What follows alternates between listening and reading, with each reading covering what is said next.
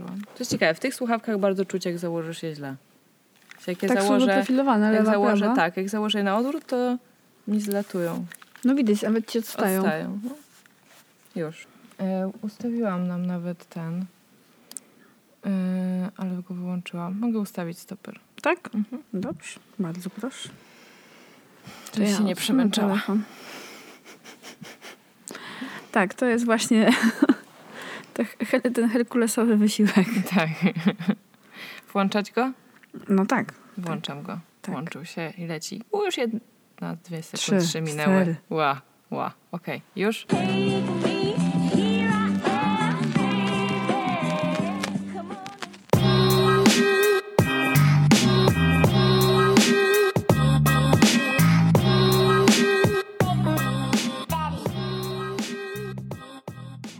Cześć, ja jestem Zosia. Cześć, ja jestem Ula. I to jest nasz podcast. Halo, dziewczyny. Halo dziewczyny. Halo panowie, halo kobiety, halo dzieci, halo Dzieci? wszystkie osoby. Nie wiem, no jakieś dzieci nas słuchają pewnie Psy, też. koty.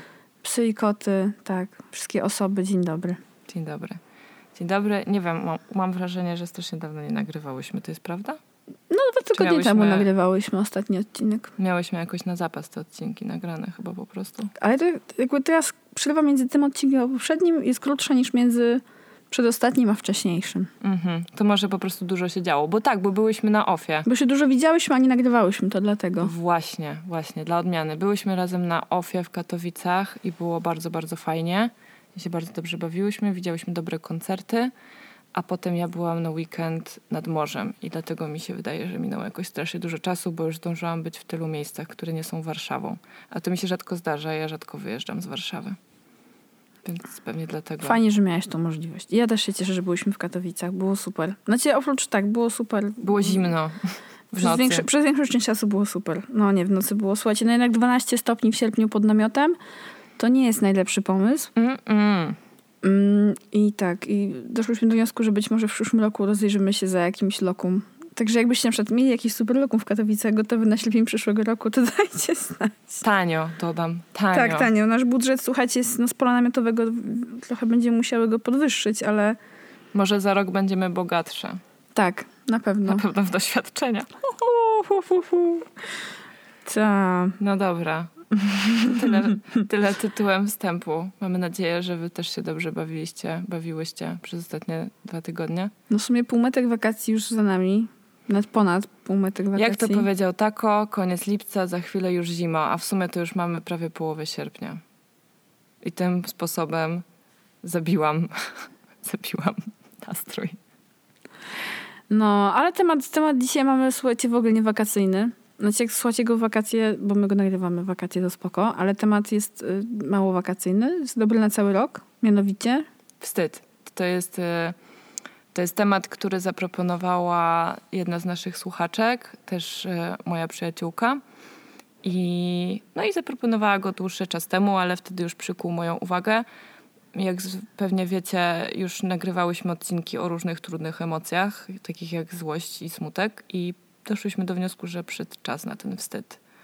Bo dotyczy każdego, jest bardzo powszechny i jak wiecie, mamy tendencję do analizowania rzeczy oczywistych i prostych, bo one wcale nie są takie oczywiste i takie proste. pomyślałam teraz, że nie wzięłam, nie przygotowałam się na ten odcinek, nie wzięłam dzwoneczka, żeby robić shame, shame, tak po wszelku.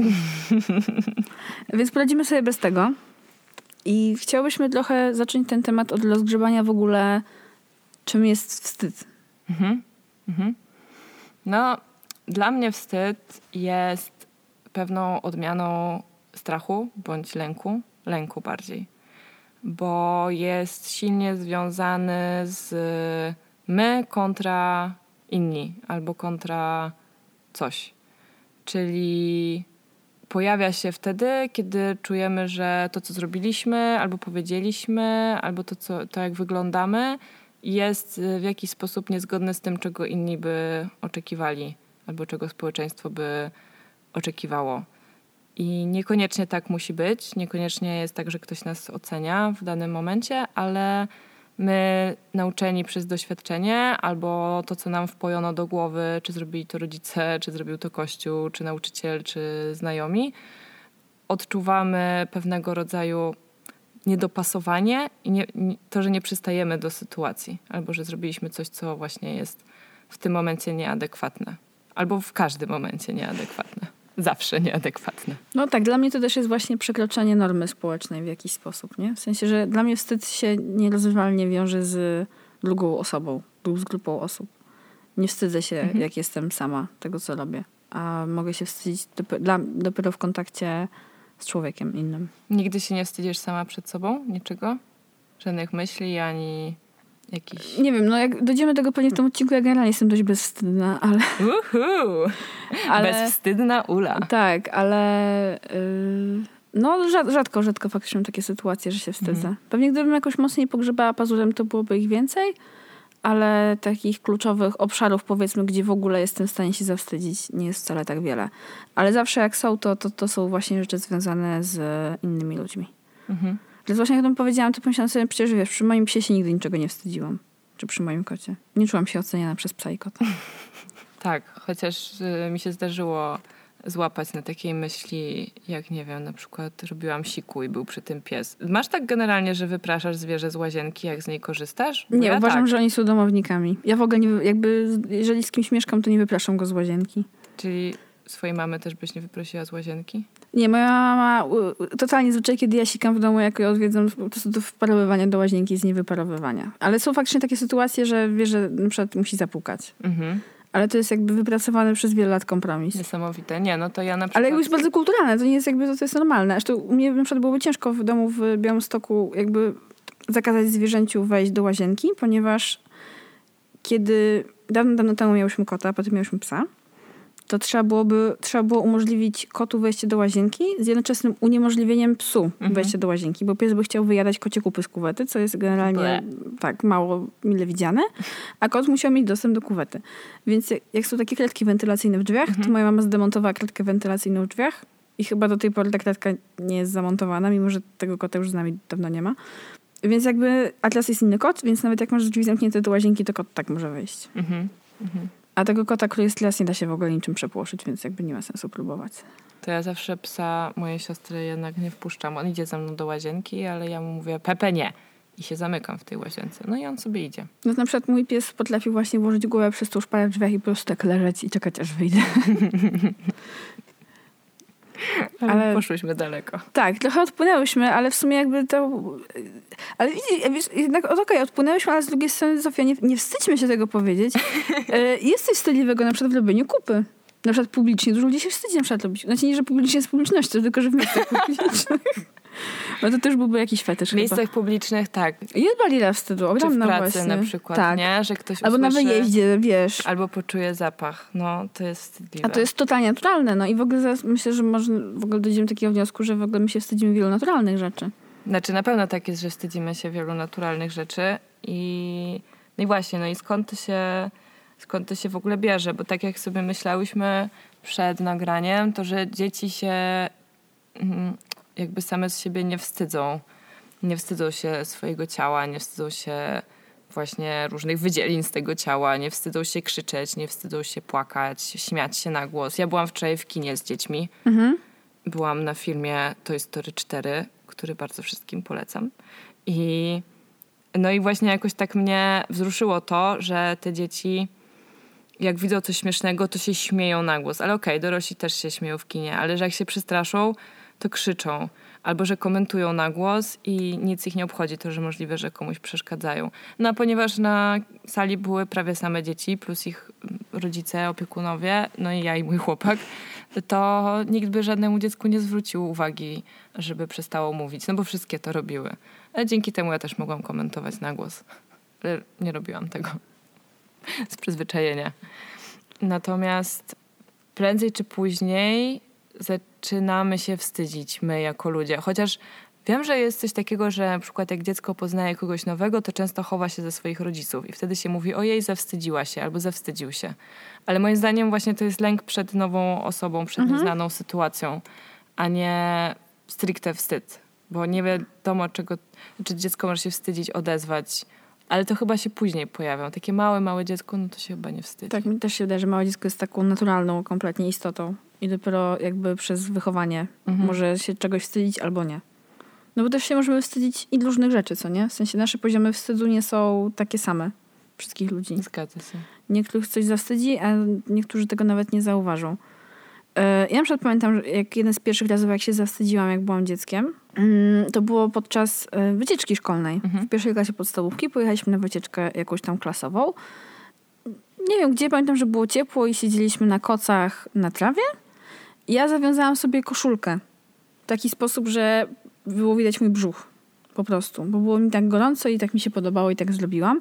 I robiłam tak wielokrotnie podczas wakacji wcześniej. To nie był pierwszy raz, kiedy tak zrobiłam, ale pamiętam, że moja wychowawczyni do mnie podeszła, tak wzięła mi tą koszulkę i tak ją naciągnęła na dół z powrotem i powiedziała, że nie mogę tak robić. Że właśnie, że nie powinnam tak się obnażać, nie? I pokazywać mojego ciała. Ja byłam taka, ale, ale jest mi gorąco i Spice Girls tak robią. e, jakby nie miałam tej konotacji, że to w ogóle mogło być seksualne, tylko po prostu było gorąco, a chłopcy zdejmowali koszulki, ja wiedziałam, że chyba nie mogę zdjąć koszulki, więc zrobiłam coś takiego. Mhm. Ale już gdzieś tam wiedziałam, że nie mogę zdjąć, zdjąć tej koszulki. I na przykład to było dla mnie takie, że potem się tak zawstydziłam, że w ogóle miałam taki pomysł, bo w sumie inne dziewczynki tego nie zrobiły, Mhm. tylko ja i coś jest no nie tak ewidentnie, no. Okej, rozumiem. Ja kiedyś też miałam taką sytuację. Byłam na obozie wędrownym i półwędrownym. Było strasznie gorąco i nie mogliśmy siedzieć. y, mieliśmy wynajęty taki barak, taki po PGR-owski budynek, jakiś, nie wiem, był jakiś hangar na zboże czy coś takiego. No, śmieszne miejsce ogólnie. No, bez prądu, wody i w ogóle. I było właśnie bardzo ciepło i nie mogliśmy być w środku, bo byliśmy wcześniej na wycieczce w górach i Mhm. wchodziliśmy wszyscy po strumyku i wszystkim nam zmokły buty. Bo jedna osoba weszła tego strumyka w butach i wszyscy uznali, że to jest świetny pomysł. Potem trzeba było te buty wysuszyć. I opiekunowie rozpalili w takim piecu, który tam był, ale okazało się, że ten piec jest zapchany, więc dym zaczął lecieć do środka, więc nasi opiekunowie zaczęli krzyczeć, że szybko, szybko, bo się zaczadzimy, uciekamy i musieliśmy siedzieć na zewnątrz, dopóki to się nie wywietrzyło. No i właśnie, ponieważ było gorąco, to ja zdjęłam spodnie i siedziałam w majtkach, które nie były majtkami od kostiumu kąpielowego. To jest swoją drogą mega ciekawe, nie? Rozróżnienie między kostiumem kąpielowym a bielizną. że jakby ja w bieliźnie na plaży nie będę siedziała, ale w kostiumie kąpielowym już tak. Często są jeszcze bardziej skąpe niż bielizna. Tak, ale to jest inny materiał i to jest właśnie jakaś taka przyjęta norma społeczna, że w tym kostiumie kąpielowym siedzisz, ale w koronkowym staniku już nie. Że to już jest bardzo intymna sprawa. No i siedziałam w tych majtkach i w pewnym momencie wstałam, żeby pójść. I to były takie białe majtki, pamiętam, białe majtki w e, pomarańczowe kwiatuszki. I w pewnym momencie wstałam, żeby pójść do toalety, wróciłam i widziałam, że wszyscy tak chichoczą. I zapytałam, co, z czegoś tak śmiejecie. No bo wiesz, Zosia, no bo tak w tych majtkach. No i pamiętam, że wtedy też zrobiło mi się wstyd. I pamiętam to do dzisiaj, że się tego zawstydziłam. Ale nie włożyłam spodni, bo było naprawdę strasznie gorąco. No, więc y, nie pamiętam pierwszego momentu, w jakim się zawstydziłam. No wtedy już byłam dosyć duża. Miałam z 11, dwa- 12 lat. Nie, może trochę mniej. No ale coś koło tego. Mhm. A na pewno wstyd mi się przytrafił wielokrotnie wcześniej. I zawsze się wstydziłam właśnie albo coś powiedzieć, albo coś zrobić, albo tego, jak wyglądam. Właśnie jestem ciekawa, ten wstyd dotyczący wyglądu, często nasi rodzice nas źle ubierają i potem wstydzimy się w tym iść do szkoły. No, myślę, że początek lat 90. to w ogóle była era, wiesz... Albo fryzury. Ja z fryzurami miałam w miarę w porządku, nie było obciachu, ale jakby ubrania na co dzień, jakby wow, sztruks z bawełną, z d- drylichem. Mm. No to było, było ciężkie, ale dzisiaj na to patrzę z takim rozrzewnieniem jednak. Chociaż w którymś momencie miałam tak, że już się zaczęłam wstydzić tych ubrań, które wybrała mi moja mama i chciałam się bardzo mocno ubrać sama. Mhm. Ale to jest bardziej wstyd, że po prostu bardziej chciałam się tak wyrażać, niż to, że uważałam, że moja mama nie ma gustu, tylko po prostu chciałam wyrażać siebie, żeby to było moje. No pewnie. Więc to się bardziej, bardziej się z tym, z tym jakoś wiązało. Teraz sobie przypomniałam, że miałam taką sytuację, jak byłam małym dzieckiem w autobusie, że niechcący wy- wyszłam z autobusu z panią, która nie była moją mamą. Wzięłam ją za rękę, po prostu Mhm. zaczęłam z nią iść. Ale nie pamiętam, że od- odczuwała wtedy wstyd. Pewnie jakoś się speszyłam, albo w sumie nie. Bo ja byłam bardzo mało pyszącym się dzieckiem. Byłam bardzo bezczelna. I zaczepiłam ludzi w autobusie na przykład. Mówiąc mi, że mają brzydkie nosy. Więc właśnie byłam, miałam przeciwieństwem wstydu, ja miałam bardzo mało filtra. Byłaś bezpośrednia. Tak, zdecydowanie. I jakby ja się musiałam trochę nauczyć w- tą drugą stronę. Mhm. Ja się musiałam stonować, żeby się dostosować. Pamiętam, że jak byłam starsza, to się bardzo wstydziłam tego, że bo chodziłam do takiej szkoły, gdzie były dosyć zamożne dzieci i się wstydziłam, że nie mam pieniędzy. No to jest, ja miałam bardzo podobną y, sytuację, ale nie chodziłam do jakiejś super zamożnej szkoły, no a zawsze są po prostu bogatsze dzieciaki. E, I ja faktycznie było mi być może głupio, ale bardziej chyba mi zazdrościłam, mhm. mimo wszystko tego, że w ogóle mogło tak lekką ręką na różne rzeczy pozwalać. No to było takie sprzężone. No tak, ale to jest, tak. Się tak. łączy często. Tak. No właśnie, jak przygotowałam się do tego odcinka, to właśnie miałam taką refleksję z tego wieku takiego nastoletniego, szkolnego. No bo okej, okay, właśnie widzicie, jakby z jednej strony okej, okay, ten wstyd, czy on jest wrodzony, czy nie, czy jest społeczny, to jeszcze możemy sobie o tym pogadać, ale moim zdaniem to, czego się wstydzimy, to jest totalnie efekt tego, w czym wzrastamy. Jest efekt po prostu mody, trendów, sytuacji społecznej. Bo ja na przykład właśnie będąc w podstawce w gimnazjum wstydziłam się tego, że chodzę po second handach i kupuję ubrania z drugiej ręki. I nie robię zawsze zakupów w sieciówkach, a moje koleżanki mają wszystkie ubrania z sieciówek, a w te sieciówki były nowe, więc to też było wiadomo wow. E, jeszcze musiałam iść do Warszawy, żeby kupować te ubrania, bo nie było wtedy sieciówek w Białymstoku. Mm, a teraz jest kompletnie inaczej. Teraz jest trochę wstyd czasami, że kupujesz ubrania w sieciówce, a z kolei kupowanie w szmatexach, czy second handach, czy vintage shopach jest jak najbardziej w porządku.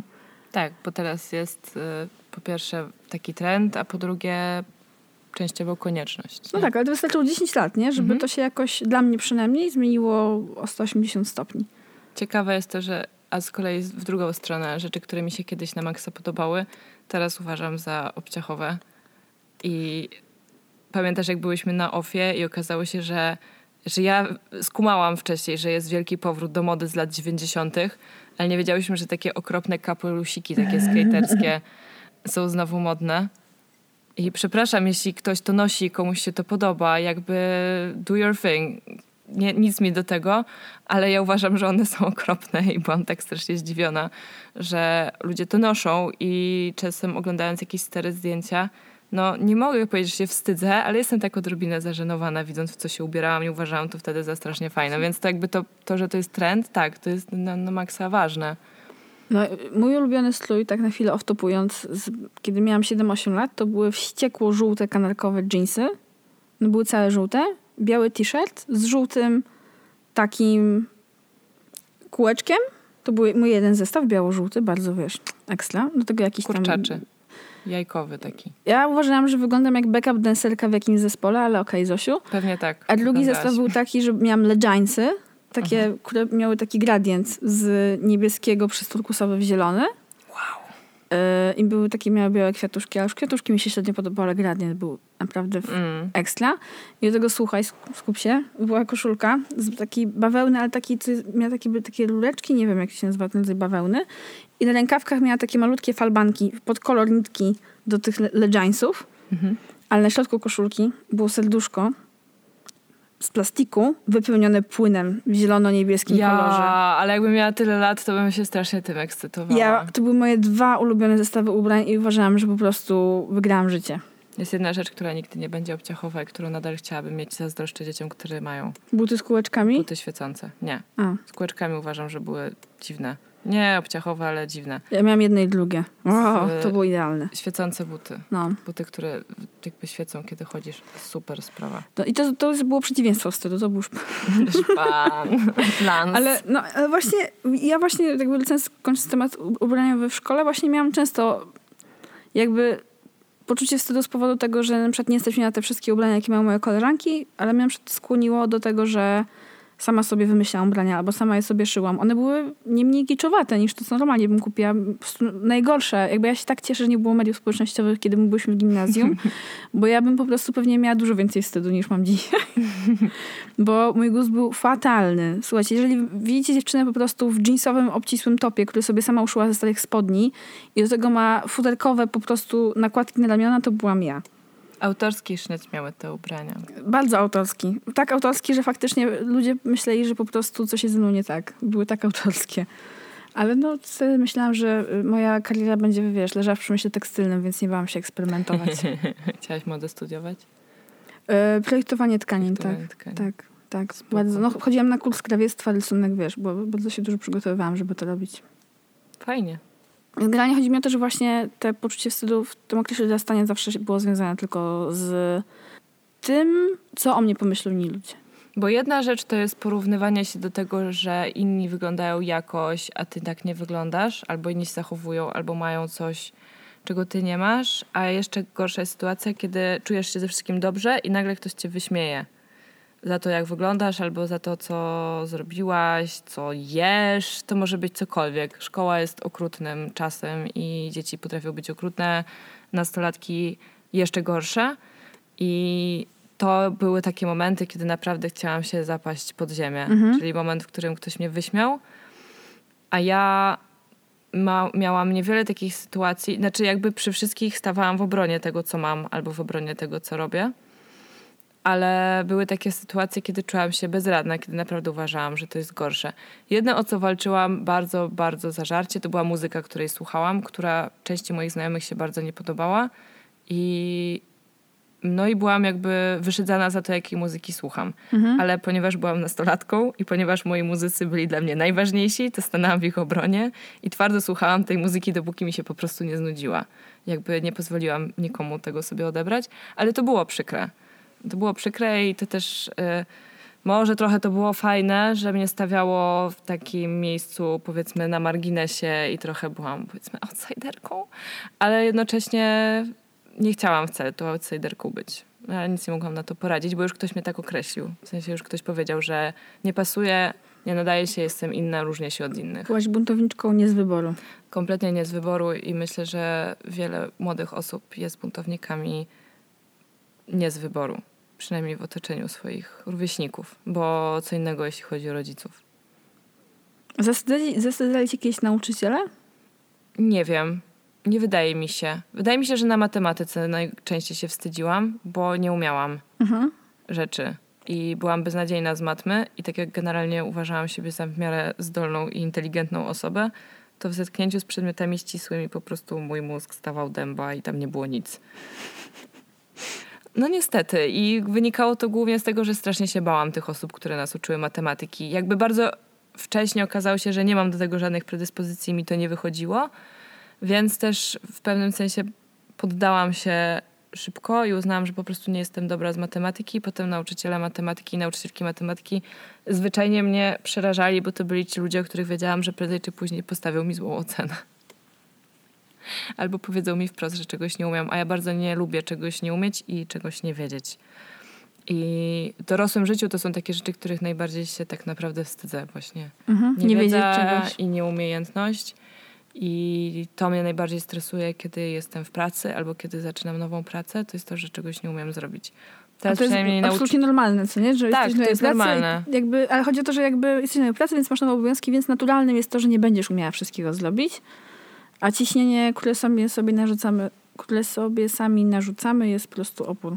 Tak, no jakby z czasem już się do tego przyzwyczaiłam i wiem, że jak czegoś nie, nie umiem albo nie wiem, to muszę po prostu zapytać i tyle więc teraz jest lepiej, ale, ale początki jeszcze tak do niedawna było tak, że rzeczywiście moja pewność siebie wtedy po prostu była gdzieś bardzo, bardzo, bardzo nisko i daleko ode mnie. No i, i wstydziłam się poprosić o pomoc. To jest coś, o czym ty mówiłaś. Nie? Tak, jakby tak. Wstyd przed przyznaniem się do tego, że potrzebujesz pomocy. No to jest dla mnie jeden z największych takich wstydowych tematów u mnie w życiu, że ja jestem taka haha Zosia Samosia. super samodzielna i w ogóle co to, to nie ja. I to są dla mnie takie dwa pola, gdzie, gdzie najciężej jest mi zmienić swoje przekonania. Czyli właśnie proszenie o pomoc, a przecież to jest absolutnie normalne, że nie będę supermenką i nie zrobię wszystkiego sama na 100%. I generalnie ja lubię pracować z ludźmi. W sensie nie, już nie tylko w wymiarze zawodowym, tylko ogólnie robić rzeczy z, z ludźmi. Więc proszenie ich o pomoc jest trudne. Nawet w tym weekend miałam taką sytuację, że zaprosiłam do siebie do domu moich znajomych na śniadanie. Ja zawsze mam tak, że ja zapraszam na jakąś konkretną godzinę, a jestem gotowa z wszystkim godzinę później. Po prostu tak mam. Zawsze jest jakby to menu jest za duże, albo nie wiem, za późno wstałam, cokolwiek. I ja naprawdę przez pierwsze chyba 10 minut ich pobytu u mnie w mieszkaniu, kiedy jeszcze jakby nie było tego jedzenia na stole, walczyłam z sobą, żeby poprosić ich o pomoc, żeby ktoś pokroił chleb, a ktoś, nie wiem, zrobił twarożek. I poprosiłam o tę pomoc i ją dostałam oczywiście od razu i bardzo chętnie, ale naprawdę no, walczyłam ze sobą, żeby to zdać, bo wstydziłam się, że nie przygotowałam tego wszystkiego na czas. Mhm. Ale to jest bez sensu, bo to wszystko sobie sama narzuciłam. I jakby nikt nie był na mnie zły, nie? Ani coś. Jest jeszcze taki dosyć ciężki wstyd, który dotyczy nas wszystkich. To są właśnie wstyd związany z ciałem i z seksualnością. I moim zdaniem, bez względu na to, czy ktoś się wychowywał w jakiejś wierzącej rodzinie, mhm.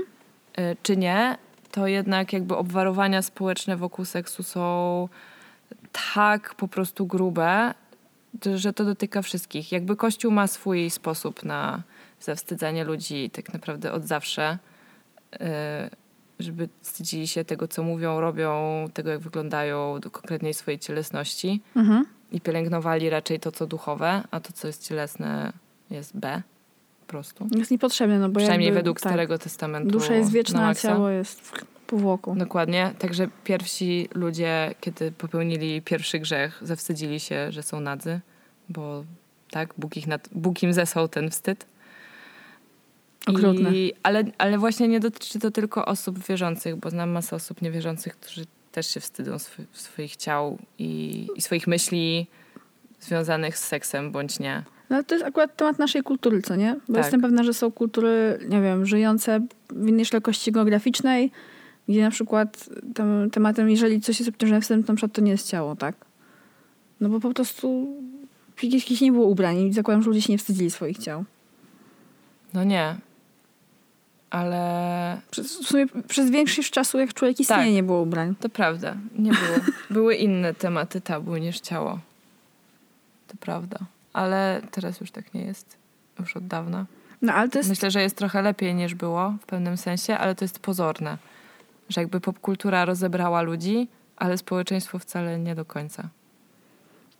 Tak, jesteśmy przyzwyczajeni do widoku roznegliżowanych ciał w, nie wiem, filmach, reklamach, grach, gdziekolwiek. na tak. scenie. Ale to nie znaczy, jakby to, to fakt, jakby ta zmiana faktycznie jakby wizualna i poszła szybko, ale mentalna to jest moim zdaniem wiele, wiele, wiele dziesiątek lat. No właśnie i możemy przejść do następnej rzeczy, o której chciałyśmy powiedzieć, to jest stricte zawstydzanie kobiet. Nie wiem, czy widzieliście, kto z Was obserwuje nasz bardzo niemrawy fanpage na Facebooku, ale ostatnio wstawiłam tam obrazek, który, w którym się zakochałam absolutnie. Mhm. Podłapałam go od jakiejś koleżanki feministki i natychmiast go wrzuciłam na nasz fanpage. Na obrazku, jeśli ktoś z Was nie widział, to sprawdźcie, ale jest po prostu narysowana dziewczyna w takiej siatkowej bluzce, która ma bardzo malutki stanik i jest absolutnie niemodelkowych rozmiarów, jest po prostu dosyć duża i jej piersi nie są sterczące i jędrne, tylko są normalne. I ona siedzi w komunikacji miejskiej z rozkraczonymi nogami, e, w ciemnych okularach i z bardzo zadowolonym uśmiechem na twarzy. Właśnie ten uśmieszek jest najlepszy. I pewnie trochę przekłamie ten podpis, który tam jest, ale jest to jakby taka, takie życzenie, że jakby miej pewność siebie każdego zupełnie przeciętnego białego mężczyzny. Kobiety mają problem z pewnością siebie i kobiety się bardzo, bardzo wstydzą, mam wrażenie. Bo po prostu kobiety od, są wychowywane tak, żeby się zawstydzać. Dokładnie. A chłopcy not so much. Wręcz jakby ten rumieniec wstydu występujący na blade lico no, i to jest, damy. To jest, to jest rzecz kulturowa. Ciekawa rzecz, bo ja jestem osobą, która absolutnie nie ma bladego lica. Ja nie jestem w stanie utrzymać bladego lica, nawet z filtrem 50. To jest po prostu nie do zrobienia z moją melatoniną w skórze.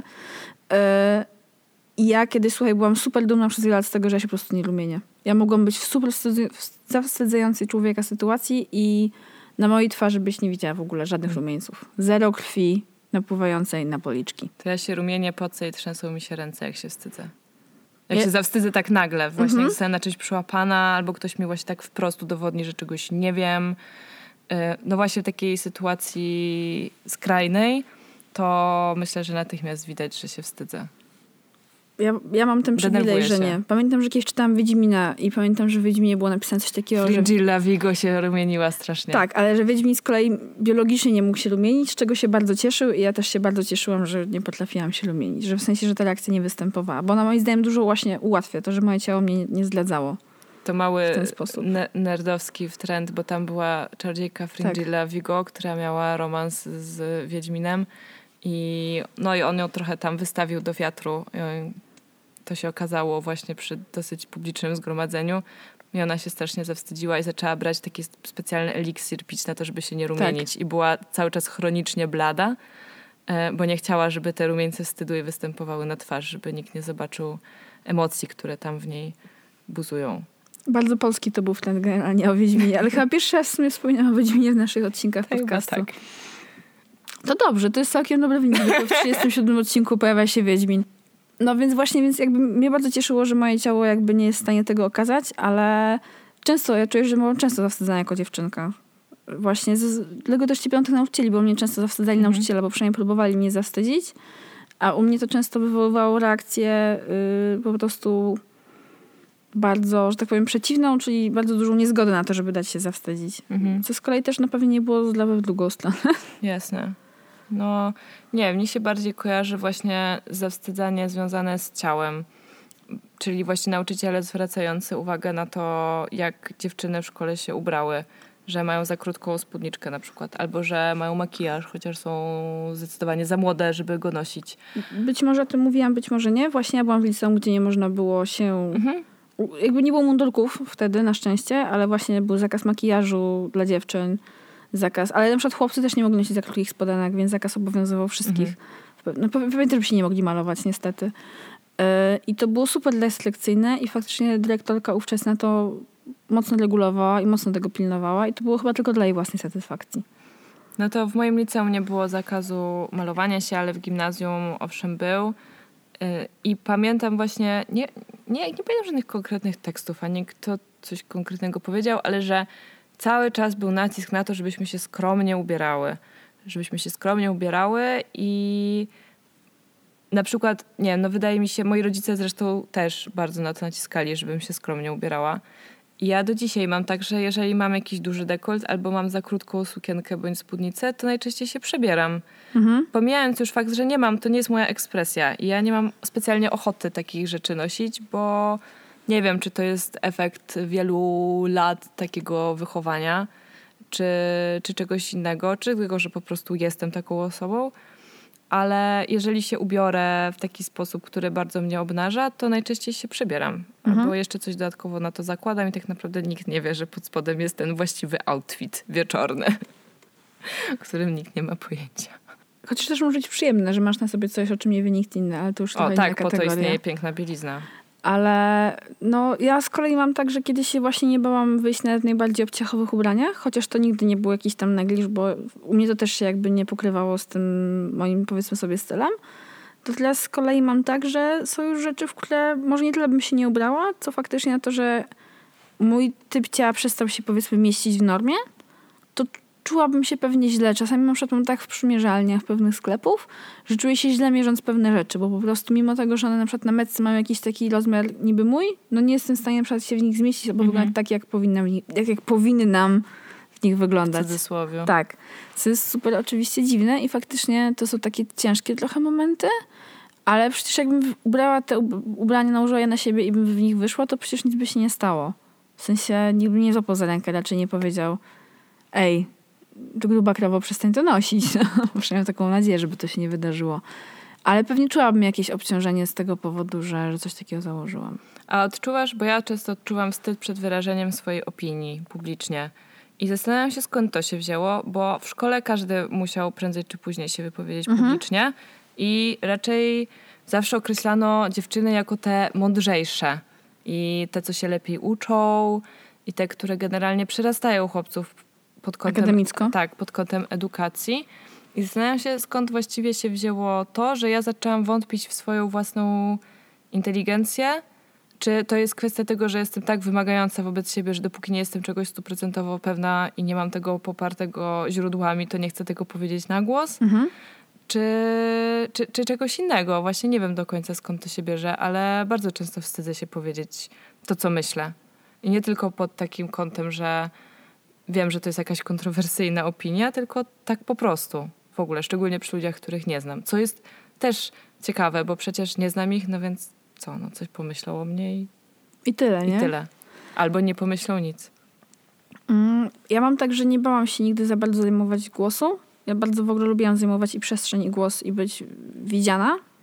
Może nie byłam jakoś super łasa na atencję, ale jakby nie miałam problemu z zajmowaniem forum. Mhm. A w szkole to już w ogóle nie miałam problemu, byłam super aktywna i w ogóle jakby doceniałam mój własny głos w dyskusji.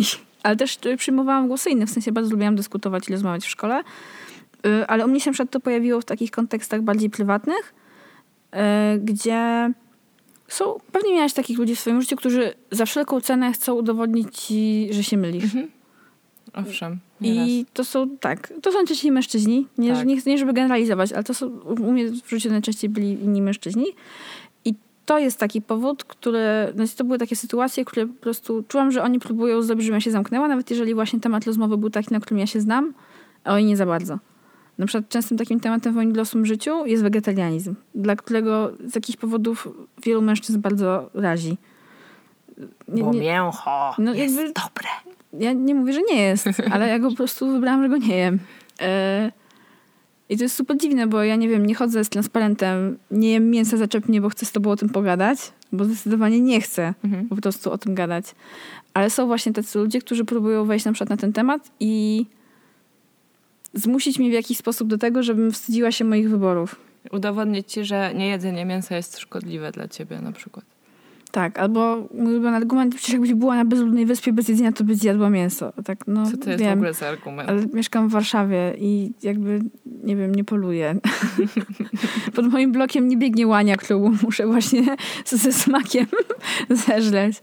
Nie no super, to jest dziwne, ale generalnie to właśnie są takie sytuacje, gdzie ja się czułam zawstydzana jako, ko- ja- jako ja, nie? No w tym wypadku często ja- jako kobieta. Po prostu. No ja już, było mnóstwo mężczyzn próbowało mi udowodnić, że na przykład coś wiedzą lepiej, Mhm. a, a ja nie. I jakby no ja jestem super przemądrza, jakby już nie jestem tak super przemądrzała osobą jak kiedyś, bo się stemperowałam. Ale ja dalej jestem przemądrza. Ja mam mnóstwo głupiej wiedzy, która jest bezużyteczna do momentu, kiedy właśnie nie jesteś w dyskusji z jakąś inną osobą. Mhm. I kiedyś wręcz uwielbiałam y, wprowadzać taki, takich rozmówców do parteru. Dzisiaj już nie mam na to siłę. No to też nieźle, że ci się udawało, bo mi się to chyba nigdy nie udało tak naprawdę.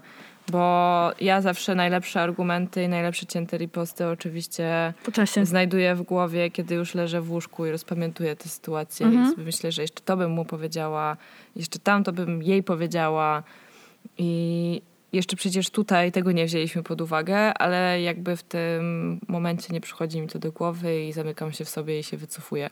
I właśnie już wstydzę się w to brnąć dalej, bo boję się, że zaraz ktoś po raz kolejny wytknie mi, że czegoś nie wiem i na to po prostu już absolutnie nie mam, nie mam siły i, i nie chcę w tej sytuacji być. No widzisz, a ja z kolei właśnie mam tak, że ja często w takich sytuacjach y, mogę zabrnąć za daleko i ja potem się wstydzę siły mojej własnej Mhm. reakcji. Na przykład tak miałam ostatnio, jak byłyśmy, miałyśmy nieprzyjemną sytuację właśnie, jak byłyśmy w Katowicach, gdzie tak obca osoba zaczepiła nas i grupę, i naszych kolegów po prostu, gdzie sobie szliśmy w centrum miasta i zaczęła wykrzykiwać w naszą stronę po prostu bardzo... Homofobiczne tak, teksty. Tak, i ja zareagowałam od razu jakby agresywnie wobec niej, tak? Może to była agresja niewerbalna, po prostu pokazałam jej fakulca i zaczęłam robić to bardzo energicznie i mi było bardzo wstyd za moją reakcję, tak? Która nie była jakby tam współmierna. I na przykład to, to jest taka sytuacja, gdzie ja miałam wiele takich sytuacji w życiu, gdzie właśnie po prostu po jakimś czasie, teraz już szybciej, ale kiedyś wolniej, czuję wstyd, bo przesadziłam. Ale ty czujesz wstyd za to, że zareagowałaś spontanicznie i emocjonalnie. Tak, i agresywnie, w, jak, w jakiś tam sposób, W wiesz jakiś co chodzi. W sposób sensie agresywnie, no tak. Eskalującą sytuację, co nie? Że jestem es- jednak, łatwiej jest mi eskalować sytuację niż ją deeskalować. No okej, tylko właśnie to jest, to jest też kolejny wstyd. To jest wstyd za to, że nad sobą nie zapanowaliśmy. W ogóle wstyd za emocje. Bardzo często ja to widzę, ja to widzę u siebie, ale jak się na przykład zdenerwujemy, nie, to potem Mhm. chodzimy po ludziach i ich przepraszamy za to, że się zdenerwowaliśmy. Tak. że się unieśliśmy, że podnieśliśmy głos na kogoś i ja też wtedy przepraszam, bo uważam, no, że w kulturalnej, powiedzmy, nie wiem, cywilizowanej dyskusji ludzie na siebie się nie drą, ale każdemu się zdarza, że emocje Mhm. poniosą. I wtedy, jeżeli nie przeprosimy, e, jak przeprosimy, to ludzie mówią, w porządku, nic się nie stało, ale jak nie przeprosimy za to, to jest pewnego rodzaju taka zadra, mam wrażenie, że wypada za coś takiego przeprosić. Jakby powinniśmy się tego wstydzić. I to też jest kolejna taka rzecz, która jest strasznie naturalna, tak jak ciało i też jest jakby obwarowana takim tału. W przestrzeni publicznej nie powinniśmy Zwracać na siebie uwagi w ten sposób. tak tracić kontroli. Myślę, że w ogóle Zwracać zwracać na siebie uwagi. No. W ogóle nie powi- powinniśmy się wszyscy wtopić w tłum i iść spokojnie w wymierzonym przez siebie kierunku i dotrzeć z punktu A do punktu B, nikogo ani niczego po drodze nie zakłócając. Co czyniłoby życie potwornie nudnym i bezbarwnym, tak naprawdę. Tak, jak to mówisz, to ja widzę Matrixa tylko bez czerwonej sukienki. Ale właśnie, ale zobacz, nawet te takie, myślę o tych dzieciach znowu, jak to mówiłaś, że nawet te dzieci w takiej szkole czy przedszkolu mówią, dobra, no teraz się pogódźcie i uściśnijcie sobie rękę na zgodę. Czyli Mhm. nawet takie naturalne wybuchy emocji muszą być od razu stonowane. Ale- no ale to jest, no, jakby to jest podstawa funkcjonowania w społeczeństwie. No, jakby Dokładnie. nie uciekniemy od tego i jakby to nie jest jakaś akademicka dyskusja, nie żyjemy w próżni. No. Uch, nikt nie jest samotną wyspą. Tan, tan, tan. no wiadomo, na nie trzeba jeść mięso, więc może... No, jestem jeszcze, yy, jeszcze, jeszcze właśnie, też trochę już do tego doszłyśmy, ale, ale, ale zadam to pytanie, czy jakby wstyd jest potrzebny. No właśnie zaczęłam o tym myśleć. Czy są sytuacje, gdzie on jest użyteczny? Ja teraz pomyślałam kompletnie randomowo, że myślę, że na przykład, e, nie wiem, chyba dlatego, że jest, zbliża się sezon ślubny i że myślę, że wstyd może być e, przydatny, jak jesteś na czymś ślubie. Na przykład. I nie palniesz jakiejś głupoty. jak na przykład mówisz tost. W sensie jak kogoś tam, to, tak mówisz jakąś tam mowę na przykład. To znosisz. Tak, tak, tak. To myślę, że to jest na przykład może jakaś, jakiś, nie, nie wiem, czemu pomyślałam o Jest to tym rzeczywiście przykładzie. randomowy przykład. Nie no, jest myślę... Kurczę, wiele sytuacji. Znaczy, no ja często odczuwam wstyd za rzeczy, które zrobiłam w przeszłości, które teraz z perspektywy czasu wiem, że były złe. I... Ale ty, ty po prostu samo siebie czujesz. No tak, ale-. Ale że tak, oczywiście i w dodatku nie mam wcale, nie ma obok mnie tej osoby, który, którą na przykład zraniłam. I wtedy te wiele lat temu wcale nie uważałam, że zrobiłam coś złego, a teraz z perspektywy czasu i mojego wieku i doświadczenia i tego, przez co sama przeszłam, wiem, że zachowałam się okropnie. To szczególnie w czasach nastoletnich, kiedy jakby sama byłam ofiarą jakiejś przemocy werbalnej, ale też stosowałam ją wobec innych i też byli ludzie, z których się wyśmiewałam z różnych powodów. I robiłam to nawet sama, nie wiem do końca czemu, bo tak, bo byłam wtedy młoda i głupia. I teraz czasem myślę o tych osobach i jest mi strasznie przykro. I nie wiem, co, była, co mogłabym im powiedzieć, gdybym je spotkała. Ja myślę, że to jest właśnie poczucie winy, które odczuwasz z tego powodu. W sensie mając już inne sumienie, inaczej rozwinięte Mhm. sumienie, po prostu odczuwasz mm, duże poczucie winy. No tak, tylko właśnie gdybym była skonfrontowana z tą osobą, to wstydziłabym się z nią rozmawiać prawdopodobnie. Mm. I nawet nie wiedziałabym, pewnie bym ją przeprosiła, ale nawet nie wiedziałabym jak... Czy to w ogóle jest jakiekolwiek zadośćuczynienie. No tak, no ale to też jest akurat, to jest akurat, roz- rozmawiałam o tym ostatnio z moją koleżanką dużo, że ym, często mamy, odczuwamy jakieś poczucie winy właśnie, że zraniliśmy drugą osobę i jednak szukamy tego wybaczenia, a są po Hmm. prostu czasami sytuacje, gdzie to wybaczenie y, nie przyjdzie. Nie przyjdzie i koniec. I trzeba, I trzeba to zaakceptować, jakby to nie jest, wiesz o co chodzi. Ale też myślę, że to jest akurat trochę wynika trochę z religii i z tej kultury, że masz jednak w chrześcijaństwie taki mocny motyw jakby winy, ale też pokuty, czyli przeproszenia i jakby przebaczenia tej winy i jakby tej czystej trochę karty, a jakby no życie tak nie działa. Tak, bo ludzie oczekują, że jak już przeproszą, to zostanie im przebaczone, a nie zawsze tak jest. Czasem ktoś nie może ci przebaczyć i koniec. I Dokładnie. właśnie to jest twoja pokuta de facto. Jest taki film zresztą właśnie jest o tym. Pokuta, no. Dobry E, to jest film. To jest dobry film. Znaczy, ten film mnie rozczarował mały właśnie z, z, ten, jak to się mówi? Mała, jak się na D to nazywa? Dygresja. Mała dygresja. Ten film się bardzo dobrze zaczyna i jakby cały ten fragment, który dzieje się te wiele lat wcześniej właśnie, Mhm. od czego się zaczyna cała historia tej strasznej krzywdy, która właśnie została wyrządzona w sumie trochę niechcący. To jest bardzo dobre, a potem ta historia się jakoś tak jakoś tak się rozwleka, potem się okazuje, no nieważne. Jeżeli ktoś tego nie widział, to nie będę spoilować. Ale warto obejrzeć. Tak. Jest film. też w sumie film, który jest- nazywa się Wstyd z Michaelem Fassbenderem. Widziałam ten film. Film jest o seksoholiku. Tak. No i to jest gruby film. To Jest mocny. Jest, jest, jest bardzo mocny. Nie tylko dlatego, że Michael Fassbender jest innego, tylko po prostu jakby mierzy się z bardzo specyficznym uzależnieniem, o którym się właśnie w sumie nie mówi, nie? I jakby stąd też to brzmi wstydu. No i też jest to takie uzależnienie, którego moim zdaniem nie traktuje się poważnie. Znaczy, seks. tak. Haha. O, so, musisz być jakimś seksoholikiem, skoro chce ci się codziennie. Haha. No, to nie jest seksoholizm. E, a poza tym mało kto pewnie sobie zdaje sprawę, na jakim poziomie to uzależnienie jest wyniszczające i ciężkie po prostu. Tak samo jak, każda, jak każde uzależnienie. Mam wrażenie, że przez to, że seks jest jeszcze jakby jest i obwarowany tabu i straszliwą ilością śmieszków, heheszków i żartów. No bo jest pociągający po prostu. No jest no więc... gdzieś cały czas tak. taki nieuchwytny. Albo ludzie z tego po prostu brechtają, albo nie potrafią o tym rozmawiać. Ja myślę, że właśnie, żeby oswoić się z tematem, ludzie robią sobie tak. z tego śmieszki, tak? No bo jakby śmiech obdziela z powagi sytuacji, nie? Po prostu, więc, więc mi się wydaje, że stąd są te wszystkie śmieszki. No właśnie masz nawet tak te wszystkich, nie wiem, znowu wracamy do nastolatków, jakimś wielkim po prostu zatoczamy kręgi na wodzie. Eee, tak jak oni po prostu heheszkują i śmieszkują sobie z seksu, a z drugiej strony tylko to ich interesuje, gdyby mogli, to by kolekcjonowali Playboye pod łóżkiem, tak? Znaczy wtedy w tych czasach, kiedy jeszcze jakby o to chodziło. Bo no, dzisiaj już jest internet. pornografię w internecie. No. E, tak, i właśnie jeszcze wracając do tych nastatków, do tego, czy, czy, czy, czy, czy jest potrzebny ten wstyd. Um, nie wiem, czy ktoś z Was widział serial na Netflixie The Big Mouth, ale ja uważam, że jest on bardzo fajny. jest to serial animowany o dojrzewaniu, dosłownie. I jest trochę obrzydliwy fakt, e, tak jak dojrzewanie jest obrzydliwe, a to jest jeszcze przegięte, bo też jest to serial komediowy. I tam w pewnym momencie, już nie pamiętam, czy to jest w pierwszym czy drugim sezonie, chyba w drugim, pojawia się tak zwany czarodziej wstydu, który po kolei nawiedza wszystkich głównych bohaterów tego serialu. I on sprawia, że oni właśnie zaczynają się wstydzić tego swojego ciała, tym kim są, że się zmieniają. I ten wstyd jest po prostu on parę razy ponosi porażkę, odwiedza osoby, które jeszcze są zbyt jakby mocno osadzone w dzieciństwie, żeby się zawstydzić, ale im są starsze, tym bardziej ulegają jego presji. I w pewnym momencie on po prostu opanowuje chyba całą szkołę, już tego nie pamiętam do końca. I te dzieci, ta młodzież orientuje się, że on ich zaatakował, więc... Yy, jemu na złość przestają się wstydzić i jakby odpierają ten atak i wtedy ten biedny czarodziej siedzi zniszczony w łazience i płacze i przypomina sobie wszystkie swoje zawstydzające sytuacje z dzieciństwa czy coś. No ogólnie jest to dosyć zabawne, ale w końcu wszyscy dochodzą do wniosku, że dobrze, że ten czarodziej raz na jakiś czas zagląda, że on nie może zdominować naszego życia, ale raz na jakiś czas dobrze, żeby zajrzał i jakby powiedział ci, ej, nie przesadzaj za daleko się posuwasz. Może jednak, wiesz, przystopuj, bo mogą być z tego kłopoty. No i pod tym względem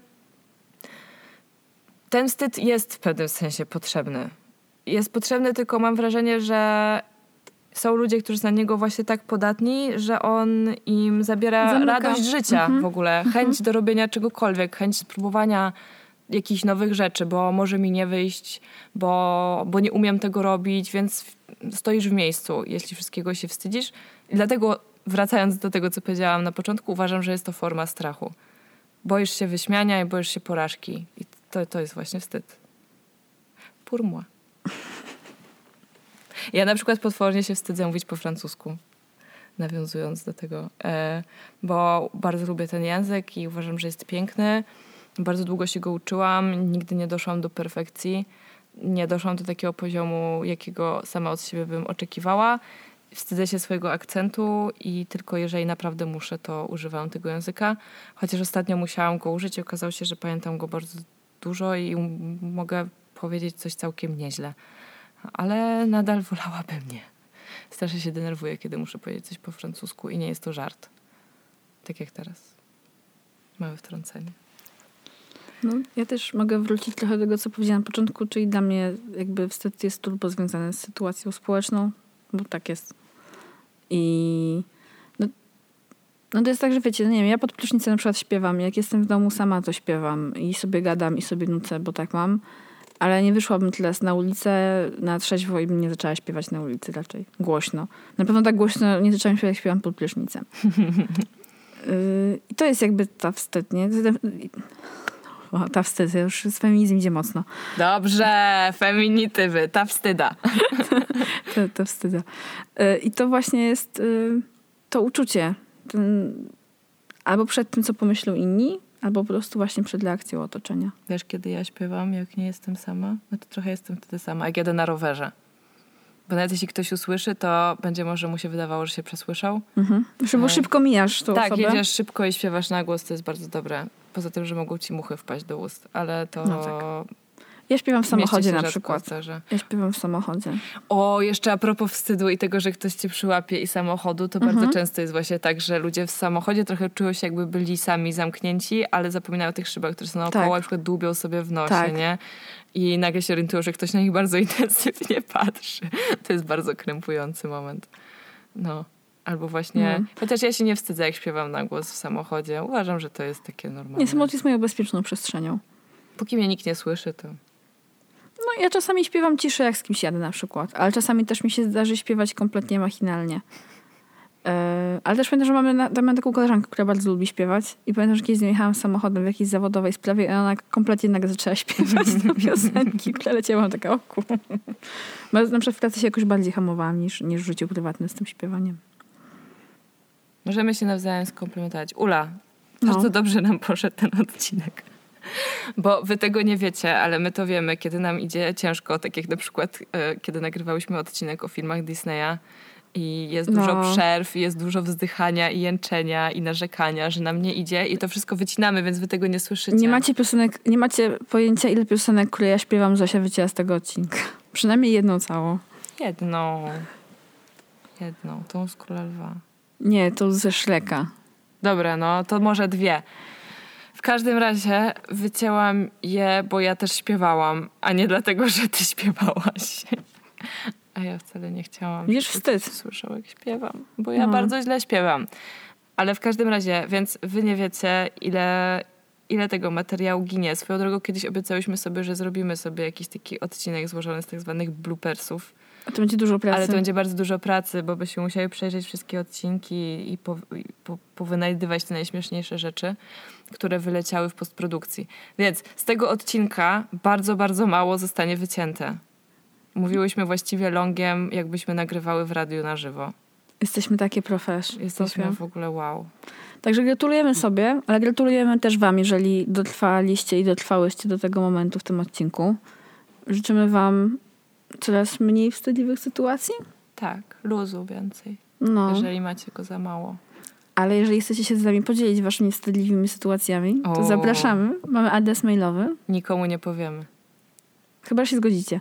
Nazywa się halodziewczynymałpa.gmail.com Mamy też kanał na Instagramie oraz fanpage na Facebooku. Możecie się z nami komunikować przez obydwa te kanały. I będzie nam bardzo miło, jeżeli po odsłuchaniu tego odcinka zostawicie nam na iTunesie 5 gwiazdek albo zaobserwujecie nas na Spotify'u, wtedy też będziecie wiedzieli od razu, kiedy wychodzą nowe odcinki. Tak, mały spoiler, najczęściej wychodzą co, Co dwa drugą środę? Ale nie zawsze. Ale teraz już nie będziemy tyle wyjeżdżać i raczej będzie wszystko według takiego trybu już normalnego, bo wiecie, jesień się zbliża. Klamrując ten odcinek, bo zaczęłyśmy o tym, że już wakacje się kończą, to właśnie my też powracałyśmy z rozjazdów mniej więcej i wracamy do co dwutygodniowego odcinka. Dobra, No. to co, do następnego. Pa! Cześć!